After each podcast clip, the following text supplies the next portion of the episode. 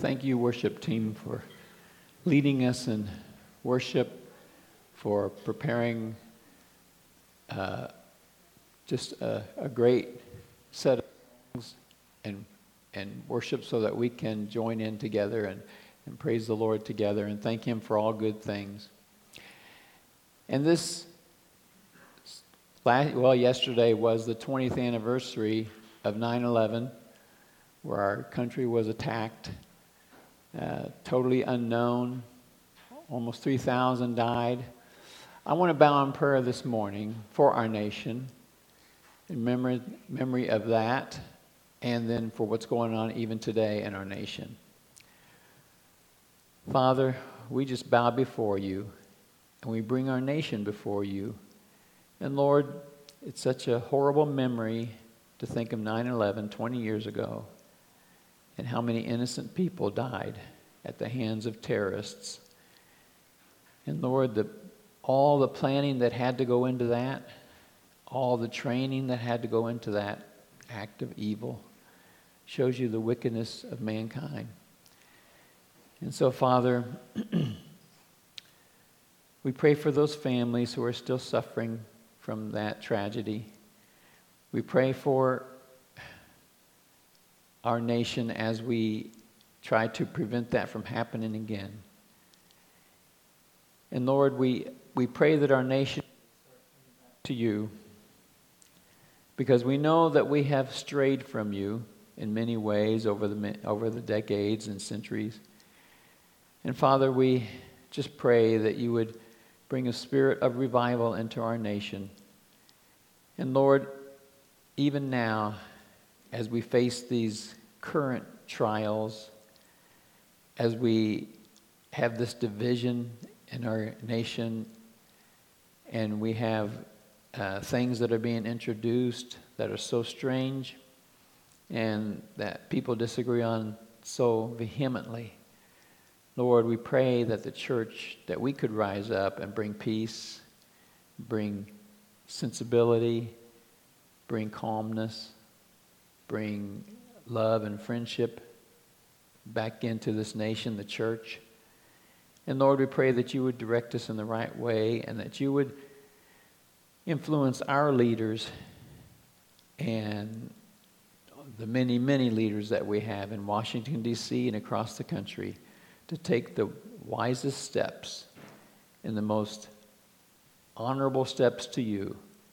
And Lord, we do pray that we could come out of this uh, more unified and as a healthier nation and a nation that brings you back into focus. We pray in Jesus' name. Amen.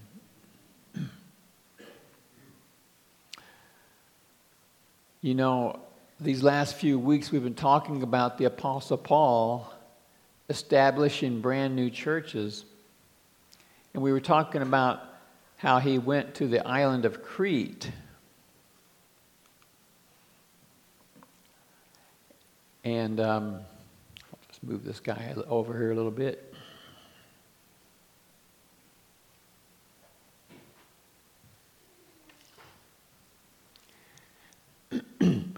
Crete is just southeast of Greece but you can't, you know, you don't see Greece, it's, it's above. And then it's southwest of uh, Turkey, the present day Turkey. And it's in the Mediterranean Sea, but they call it the Sea of Crete there, right by the island. And the Apostle Paul, as he was going through, he, most of the churches that you read about, New Testament churches that were planted from the apostles, were up in that area of Turkey where the word sea is. And then Paul came down and went through the island of Crete and planted several churches. It doesn't say how many, but uh, he gave his whole life to traveling through certain parts of the world. You know, Paul talks about how God gave him a certain area of the earth to be his area. And that's what he did with the apostles and different evangelists. He gave them certain areas of the world to, to go into and to take the gospel message to. And in order to carry out his ministry from God, Paul never married I mean, we have no record of his, being married. Some people think maybe he was a widower, but we have no record of his being married. Never had a family. He would go into cities to take the gospel message and to, to present God's freedom to people and he would be chased out of those cities because people would follow him in who didn't like the gospel message, and they would stir up rabble rousers, and, and after a while, they would just chase him out of the city. Sometimes it was painful, sometimes he just had to run. He suffered numerous imprisonments in his ministry. He endured horrible beatings, sleepless nights, days of hunger, endless hardships. He lists some of those things in a couple of different passages in the New Testament, and just reading them through, you're thinking, whoa. I mean, this guy has had the, the bad end of the stick all the way through. But you know, he continues on covering the territory God has appointed him to. And where he is able, he establishes churches. And not every place that he went and preached the gospel were there enough people to start a church, but in a lot of places he went, he was able to start churches. And he's covering that territory that God gave him. And you would think that when a church is started or established, like the Apostle Paul did and the, the other apostles and other evangelists, you would think when a church gets started, then at least in that instance, you would think you could say, mission accomplished. Plant the flag of victory. Raise the banner. Christ lives here. But you know, it's not that clear cut. Because in so many instances, you'd have these people, I just call them low life scoundrels, who would, they would see this young church and they'd say, okay, that's where I'm going. And it's kind of like if you ever watch those videos of animals in the jungles going after each other, lions going after wildebeest or whatever. When they see one of those animals being born, or they see one that is a newborn or you know young, that's the one they often go after. And so these false teachers, they see this newly planted church and then they come to the church. And they come as if they were believers in Christ. Yeah, I'm with you. I believe in Christ. Not only just coming as fellow believers, but they often came in as studied teachers of the faith, authorities of the faith. And they would come in and they would start talking to these young converts, and mostly they were just like, oh, just scam, scammers, you know. And they would gain the confidence of the people with impressive speech or their hair raising stories of the things that they had done. And I'm sure they weren't true at all. And they would take their money. And then, in some sense, they would make them their servants. In one place in 2 Corinthians, Paul was chastising the Corinthians because they were accusing him because of some false teachers. And he says, You so gladly welcome in those who will smack you in the face. And here I have sacrificed for you, and you don't listen to me. And see, that is going on all around as Paul plants churches, and then people come in behind and they say, Here is a delectable piece of meat. Now, of course, we know that behind all this scenario, we have the church planters, we have the Christians, we have those who become Christians, we have those who come in as false teachers, as wolves in sheep's clothing. But we know behind all of that is also, and may, maybe mainly, the work of Satan, who is always out to subvert the work of God who is always out as an enemy of God's people. But, you know, Paul says they're dressed in, they're like angels of light coming in. They're phonies. And they're good talkers. And they know how to get people. And we see those kind of people today, don't we? So the Apostle Paul would continually warn these new churches to guard against these false teachers, not to just believe everything you hear right off the bat. You have to test people.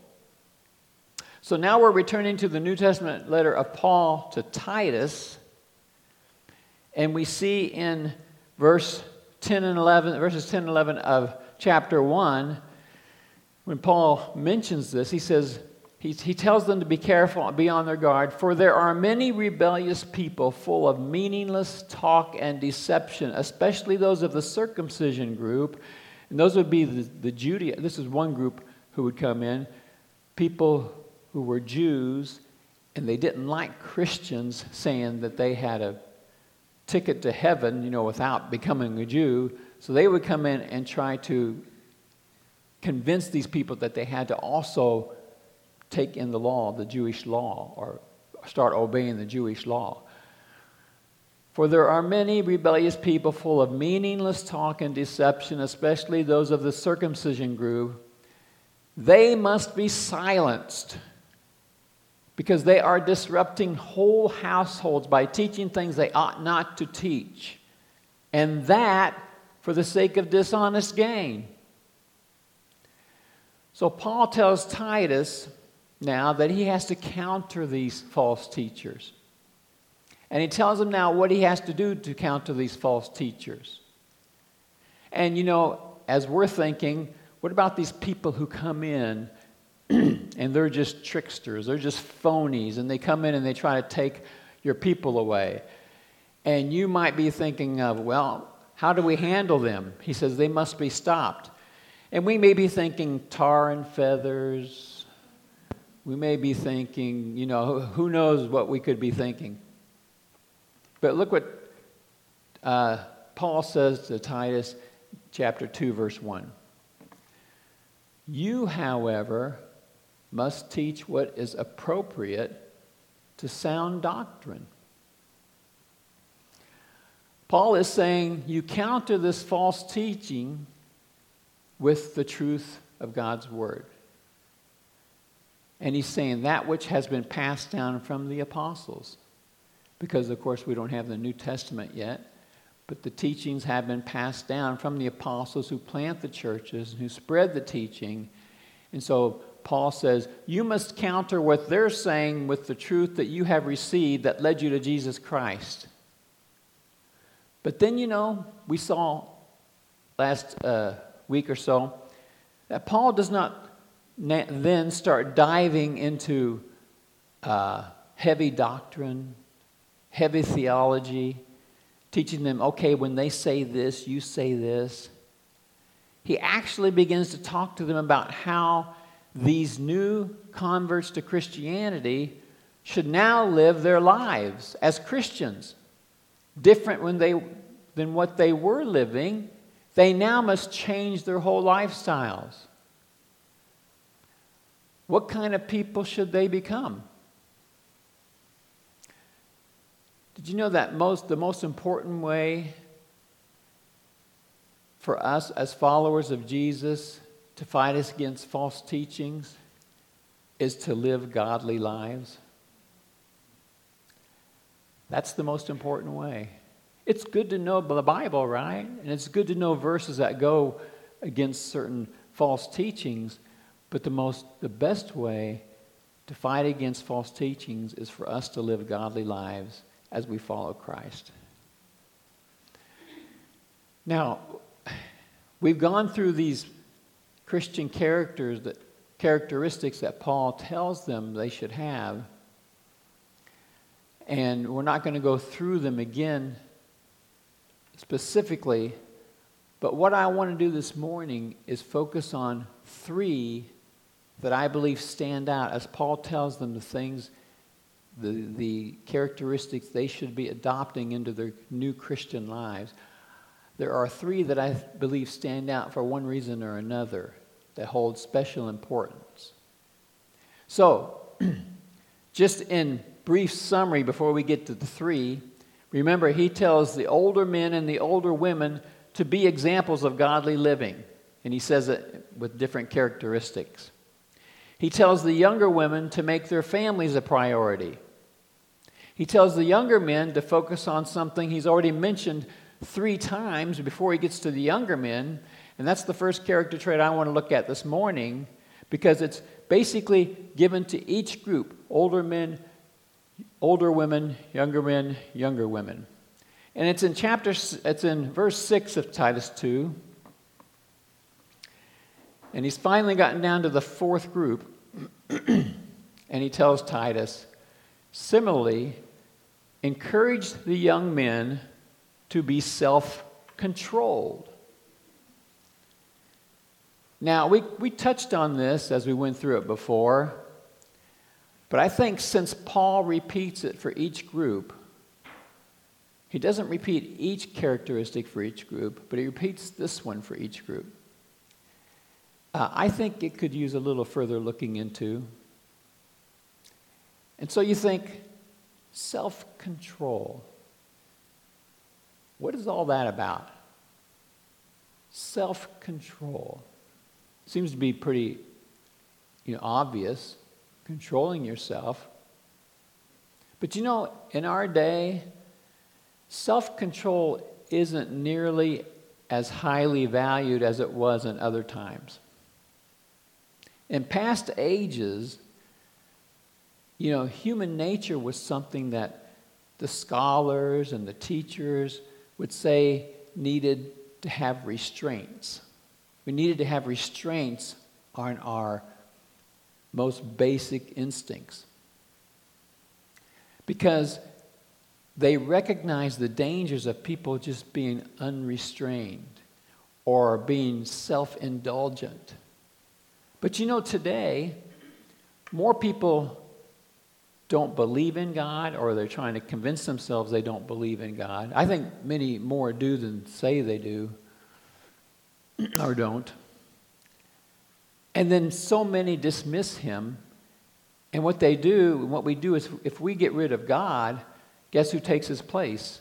We do, don't we? We answer to ourselves.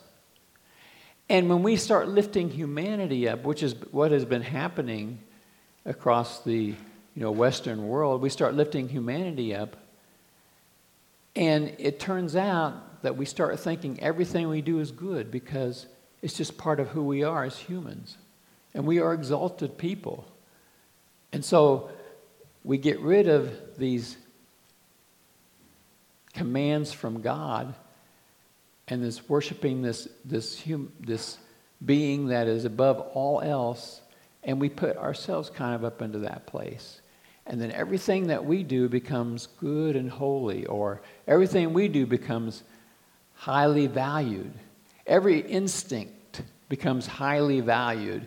And we can decide everything for ourselves because we're not answering to God. And if we want to be a, a woman, we just become a woman. If we want to be a man, we just become a man. And this, even today, I heard a little talk, well, even these days, not today, but I heard a little talk where this expert psychologist lady, she said that it's time for us to be more sympathetic to child molesters because that's, that's who they are. And she's not saying we, we should encourage them or even not try to deal with them, but she's just saying you got to realize this is part of humanity. And see, that's, that's where it's all going. But you know, in the past, self control was seen as one of the chief virtues of humanity, even among non Christians. Plato, Aristotle, the Stoics, the Essenes, very respected thinkers, they all thought of self control as a highly valued chief virtue.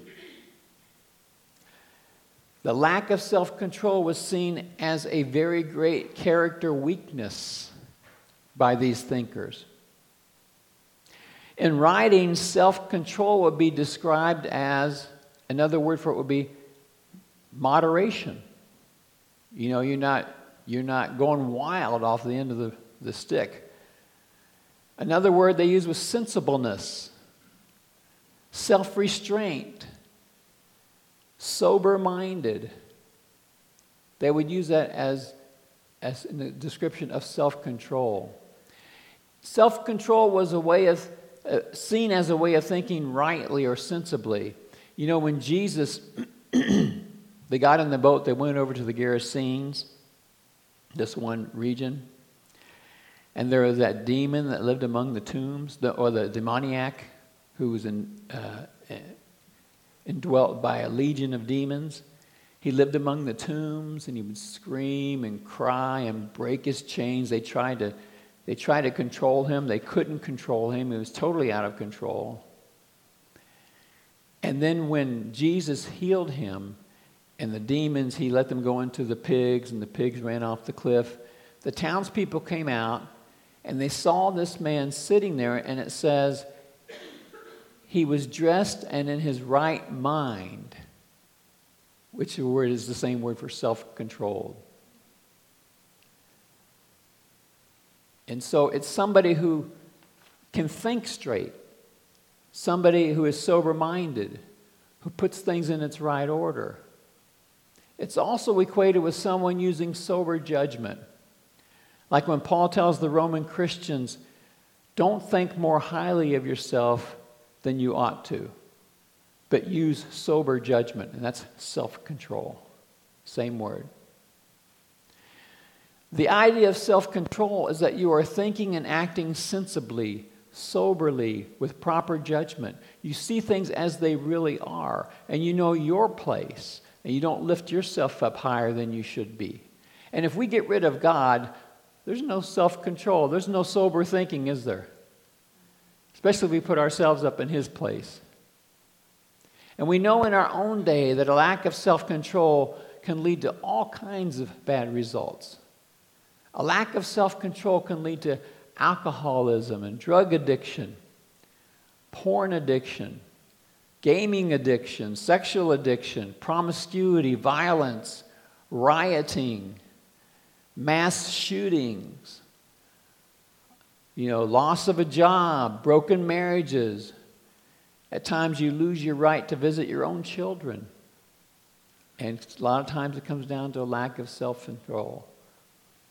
But you know, even before all those bad things happen, a lack of self control, before it gets into all those really horrible uh, extremes, a lack of self control can stop us from attaining our goals. It can stop us from having a good marriage, from really enjoying our family, from having good friends. And if we can exercise self control, it can help us with our relationships and then even opening the door to sharing the gospel. The scriptures encourage self control and sober thinking. Now, the next character quality I want to talk about that was in this passage is submission. It's mentioned a few times in the passage, but submission isn't valued very much in our society either, is it? It's like you're not thinking highly of enough of yourself. Now, when we went through this before, I spoke for a few minutes because the verse taught, said younger women should subject themselves to their husbands. And so I spoke for just a few minutes on that. But today I want to speak on submission, both in marriage and in general. and I remember when I was a pretty young Christian, maybe one or two years into my Christian life, and I had just moved into a whole new world a whole new set of, you know, uh, standards and, and ways to look at things. And Laura and I, at some point, at that point early in my Christian life, we met and we started dating and we were moving on towards marriage.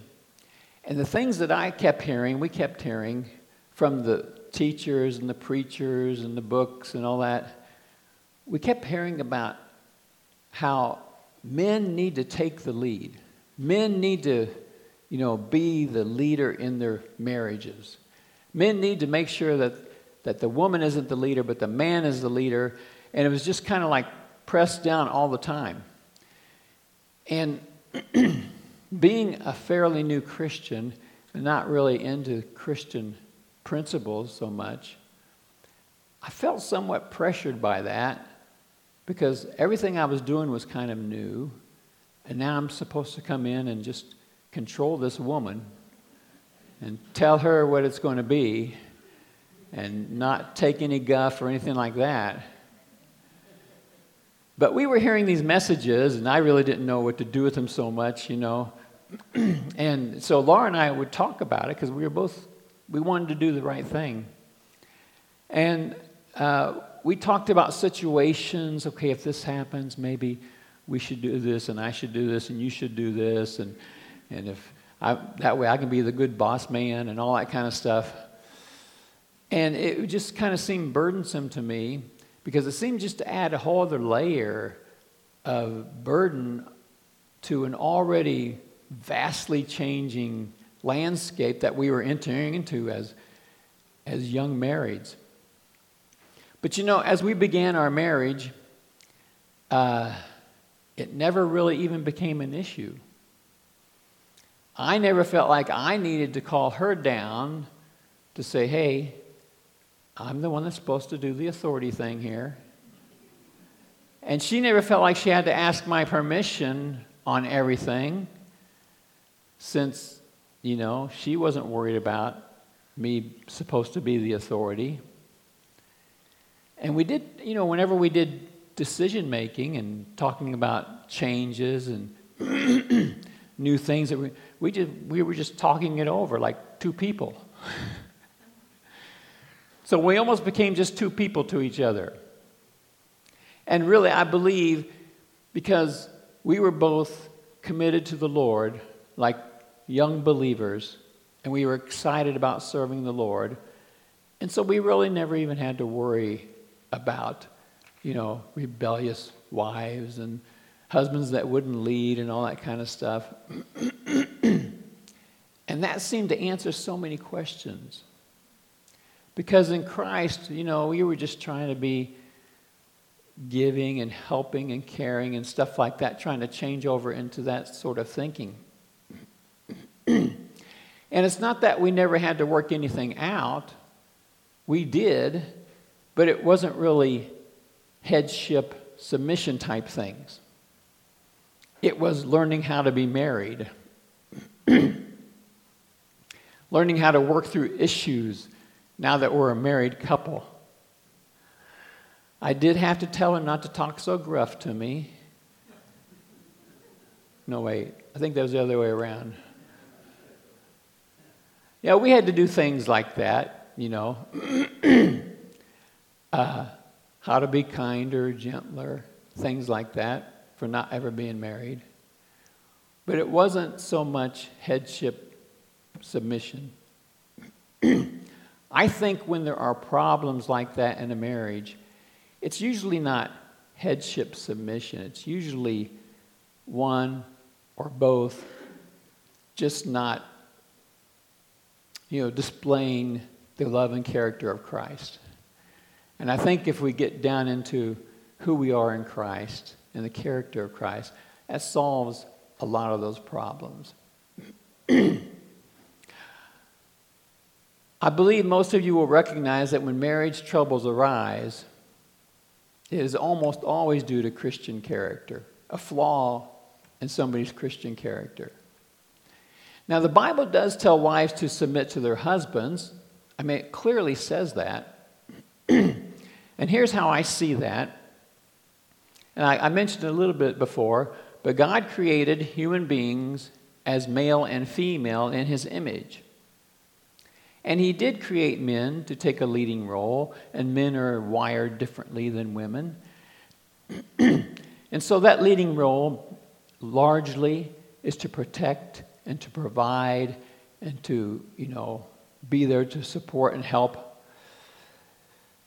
It's one of responsibility the wife is told to submit to her husband, but the husband is told to, to love his wife sacrificially. as Christ loved the church and gave himself for her?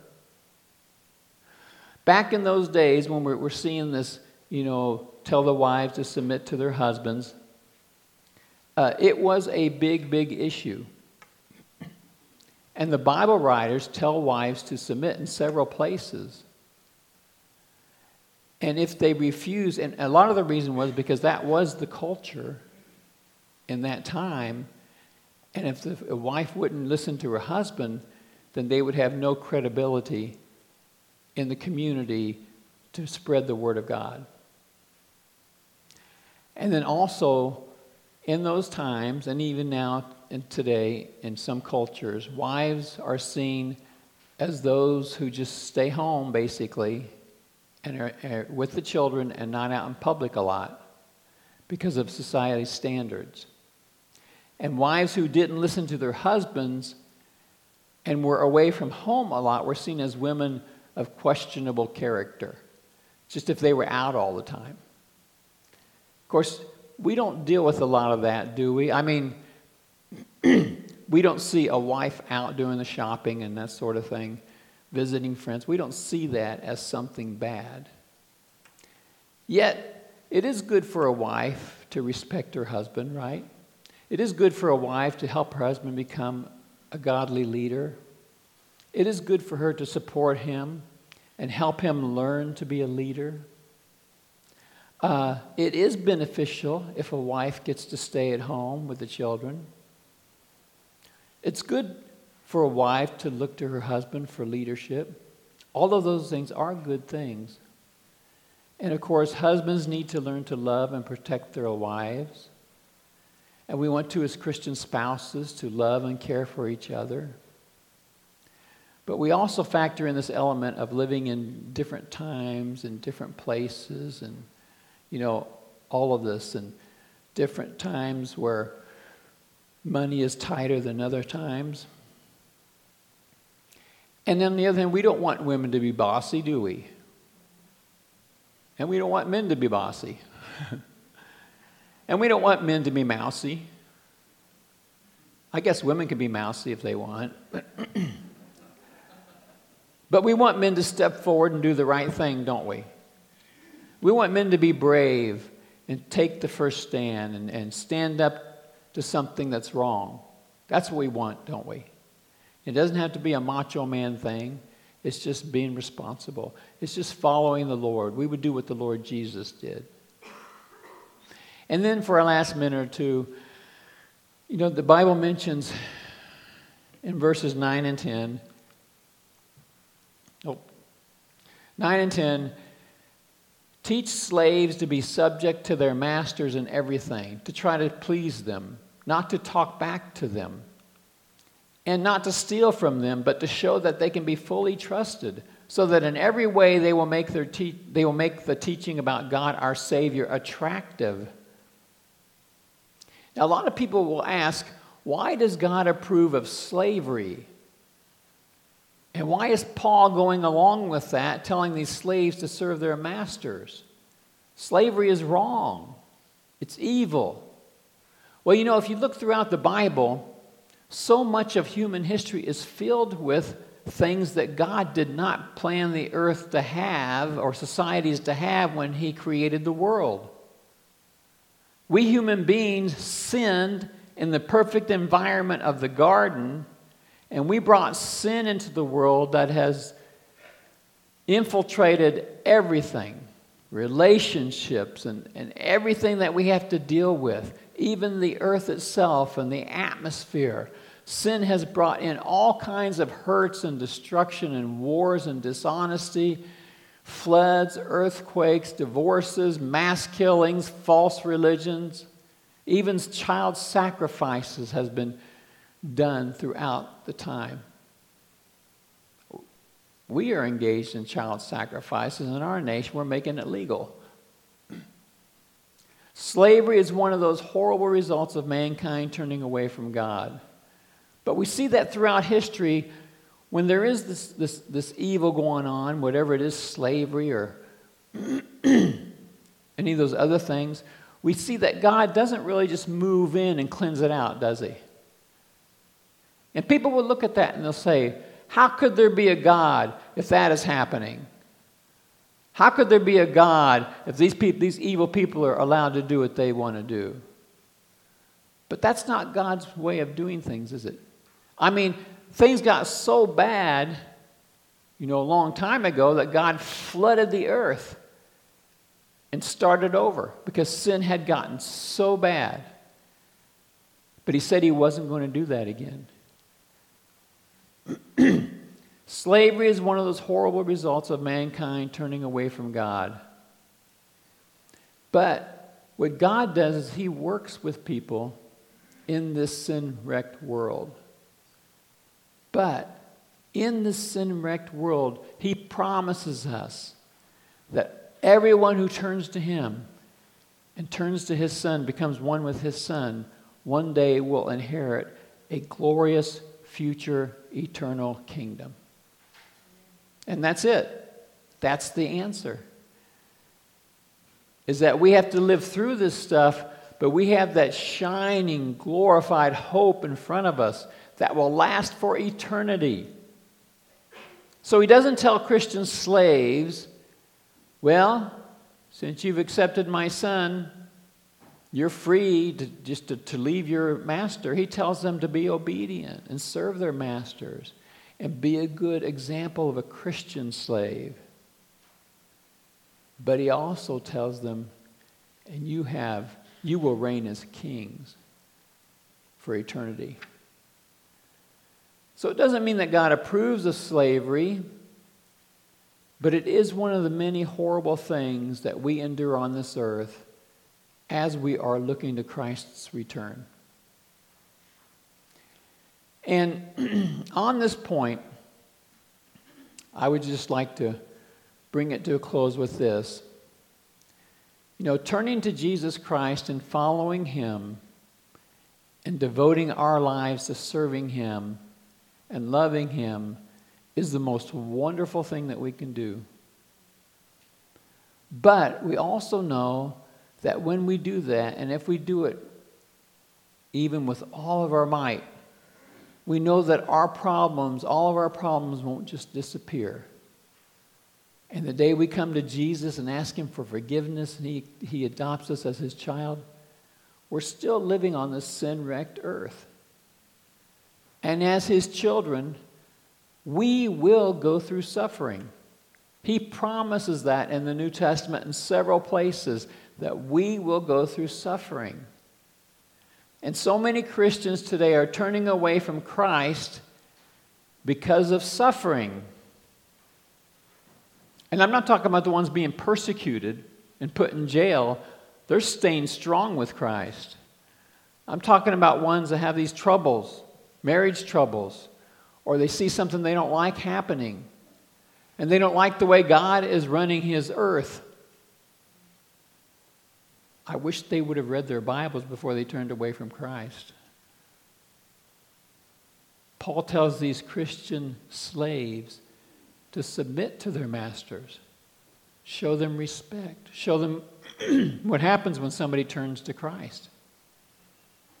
Don't talk back to them, become trusted.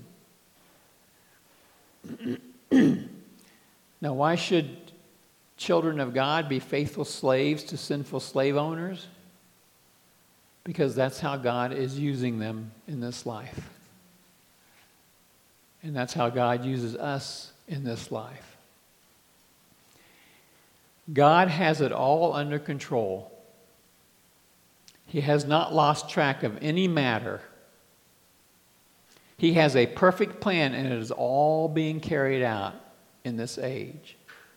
Even the attacks from Satan are fitting into his plan. He doesn't originate them, Satan does. They're evil, but God will take that evil and use it for our good. And the result will be all of his children inheriting the new earth forever. The key ingredient is faith. We don't have every answer, but, the, we, but we do have the answer. Keep your faith in God's goodness wisdom, and promise. We have to hang in there. We will be rewarded for our eternity, and our eternal glory will, be, will completely outweigh any suffering we go through on this earth. So, self control, submission to proper authority, and being slaves of Jesus Christ. That's part of our pathway to eternal glory. May we see things through the light of eternity. Let's pray. Father, we thank you for your word. We thank you that it tells us so many things that we need to know and that we would be very lost without them. And Lord, you don't hide anything either. You just put it all out there. And it's not a faith that you can invite people to and tell them this is the end of your problems. And so, Lord, give us strength and help us to reach others with the truth and help us use godly Christian character to make the, ch- the church attractive to others. We pray in Jesus' name. Amen.